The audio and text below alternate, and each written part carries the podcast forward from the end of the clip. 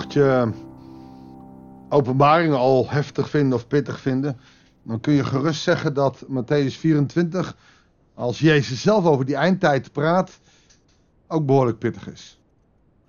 En vorige vrijdag hebben we het eerste gedeelte gehad. Uh, eigenlijk een bemoediging. Met wat de eindtijd nog niet is. Nu gaan we toch wel pittigere taal krijgen waarin Jezus waarschuwt voor het eind van de tijd. Laten we maar gewoon gaan luisteren en kijken wat we daarmee kunnen. Goeiedag. Hartelijk welkom bij een nieuwe uitzending van het Bijbels Dagboek. We lezen Matthäus 24, vers 15 tot en met 28. Matthäus 24, 15 tot en met 28. Wanneer jullie dus de verwoestende gruwel, waarover gesproken is door de profeet Daniel, zien staan op de heilige plaats. En dan staat er tussen haakjes lezer, begrijpt het goed? En, en daar snap ik even iets niet. Waarom zou je dit tussen haakjes zetten? Dat het tussen komma staat, dat snap ik. Maar het is gewoon uit het Grieks te halen. De lezende moet begrijpen. En dan gaat de zin weer verder. Dus hier, snap ik de haakjes niet. Want de nadruk ligt door Jezus. Oh, oh, luisteraar. Natuurlijk is het raar, want het is een, een, een speech van Jezus. Maar er staat hier echt anaginoskon, lezende, uh, noitoi, moet het begrijpen. Noito, noi, noito. De lezer, de luisteraar, moet het dus begrijpen.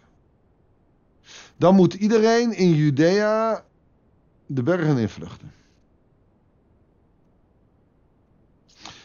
Over, in Daniel lees je ook de profetie over onder andere hoe Jeruzalem wordt verwoest. Hoe in de eindtijd ook Jeruzalem wordt verwoest. Omdat het niet gaat om de stad, maar omdat het gaat om de mens. En daarom moet je de berg invluchten. Wie op het dak van zijn huis is, moet niet naar beneden nog spullen gaan halen. En wie op het land is, moet niet terugkeren om zijn mantel te halen.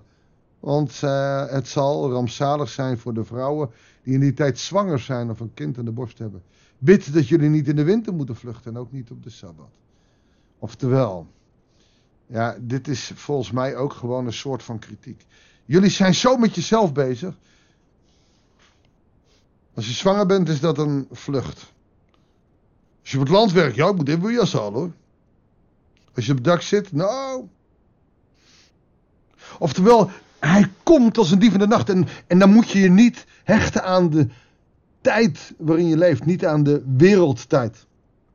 Wij hechten waarde aan alles wat wij hebben. Als ik, als ik het heb over Maranatha, de wederkomst van Christus, dan hoor ik heel veel mensen zeggen: Ja, dat vind ik wel belangrijk, maar ik wil nog dit, ik wil nog dat. Nou, dat is wat Jezus hier bedoelt.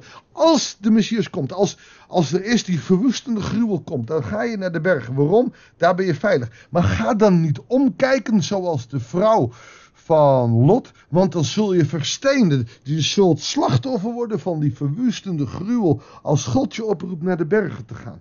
Maar wij hebben, als God ons roemt, die maar. Een gruwelijke maar. Een egocentrische maar. God, we willen u wel volgen, maar. We geloven dat hij wederkomt, maar. In die zin kunnen we maar gelukkig zijn dat wij niet bepalen wanneer Jezus terugkomt. Dat willen we wel met de berekeningen, maar dat is puur omdat we het in de macht willen hebben. Omdat wij willen bepalen wanneer en hoe en wat, want wij willen nog. Ja, ik wil wel dat Jezus terugkomt, maar ik wil eerst opa en oma worden. Of ik wil eerst vader en moeder worden. Want ik wil eerst deze baan nog. En ik wil eerst nog even dit. Ik wil eerst nog even dat. Wanneer mensen echt in, diep in de shit zitten, dan willen ze nog wel eens zeggen van, nou nee, maar ik wil, ik wil wel dat Jezus terugkomt. Maar zelfs dan, ja, maar ik zou nog wel beter willen worden en nog. Ik heb een doodzieke vrouw meegemaakt. Die zegt, oh, ik wil nog niet dat Jezus terugkomt. Ik wil eerst nog oma worden. Jezus kwam niet terug. En vlak voor zijn oma werd, stierf ze. Weet je, we kunnen wel willen wat wij allemaal willen, maar het gaat hier om vlucht, ga. Want er zal een verwoestende engel komen. En dit keer heb je niks aan een beetje bloed aan de deur. Dan moet je de berg in. Maar ga niet achterom kijken. Ga niet de wereld met je meedragen. En als die tijd niet verkort zou worden, zou geen enkel mens nog worden gered. Dus je hebt maar een korte tijd. Maar omwille van de uitverkorenen zal die tijd verkort worden. Oftewel, er komt tijd en ruimte dat je de berg in kan vluchten. Oftewel, dat je weg kan zijn. Maar dan mag je nooit het woordje maar hebben. Als God zegt ren, dan ga je rennen. Als God zegt heb lief, dan ga je lief hebben. Als God zegt vergeef de ander, dan vergeef je de ander. Zo extreem wil God dat wij naar hem luisteren. Maar altijd is er maar die maar. Maar als het erop aankomt, bij die verwoestende gruwel, dan mag die maar er niet zijn.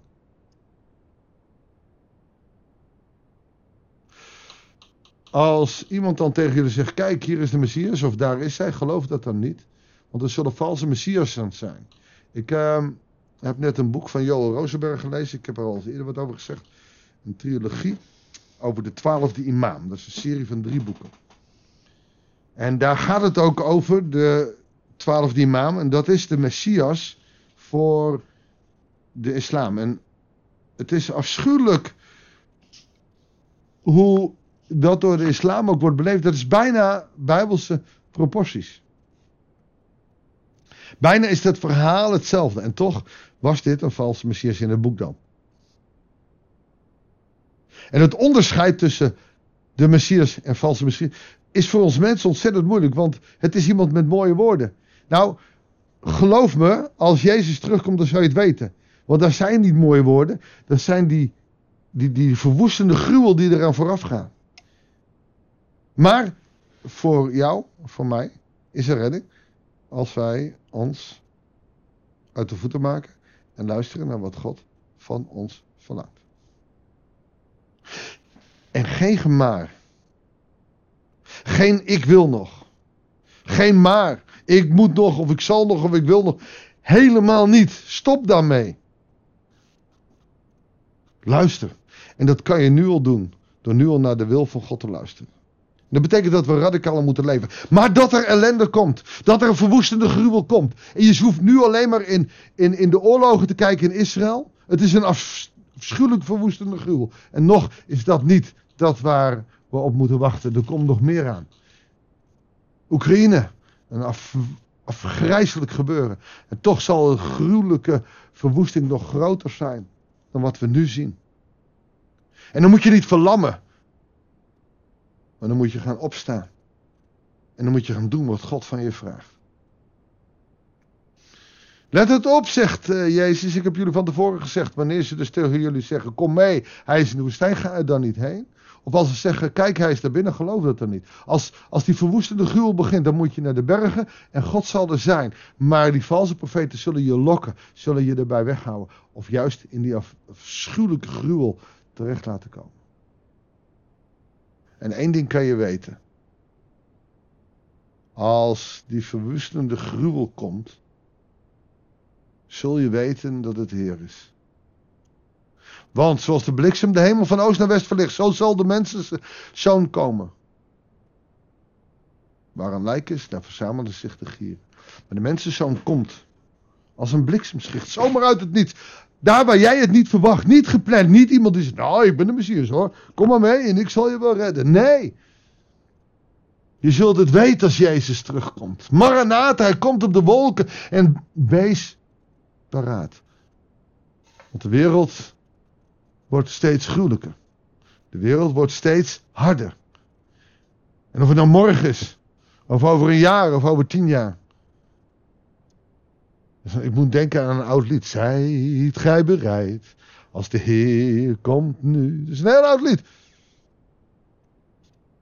Ik, zal maar niet zeggen voor wie het is. Dan ga je meteen lachen.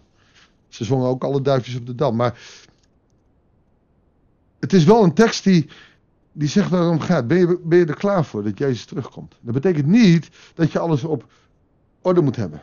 dat betekent dat je geraakt door het bloed van het lam moet zijn dat je je hart aan Jezus hebt gegeven. Afgelopen zondag mocht ik avondmaal bedienen. En ik ben enorm gesterkt.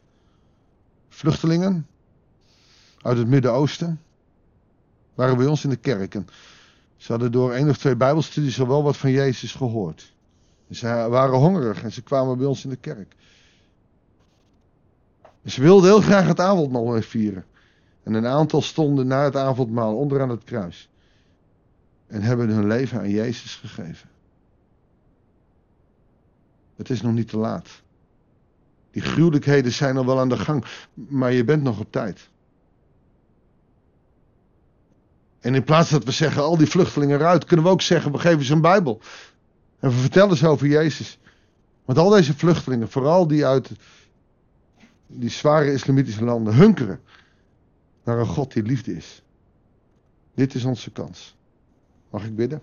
Heere God, die gruwelijke tijd die eraan komt, is ook een tijd waarin we kansen krijgen en mogelijkheden, omdat u ze die biedt. Heere God wil ons vergeven als wij te veel aan onszelf denken. En als wij een maar hebben, vergeef ons onze maar. En geef ons ruimte in ons hart. Zodat we kunnen zeggen, Maranatha, Jezus kom. Amen. Dankjewel voor het luisteren. Ik wens je God zegen en heel graag tot de volgende uitzending van het Bijbelsdagboek.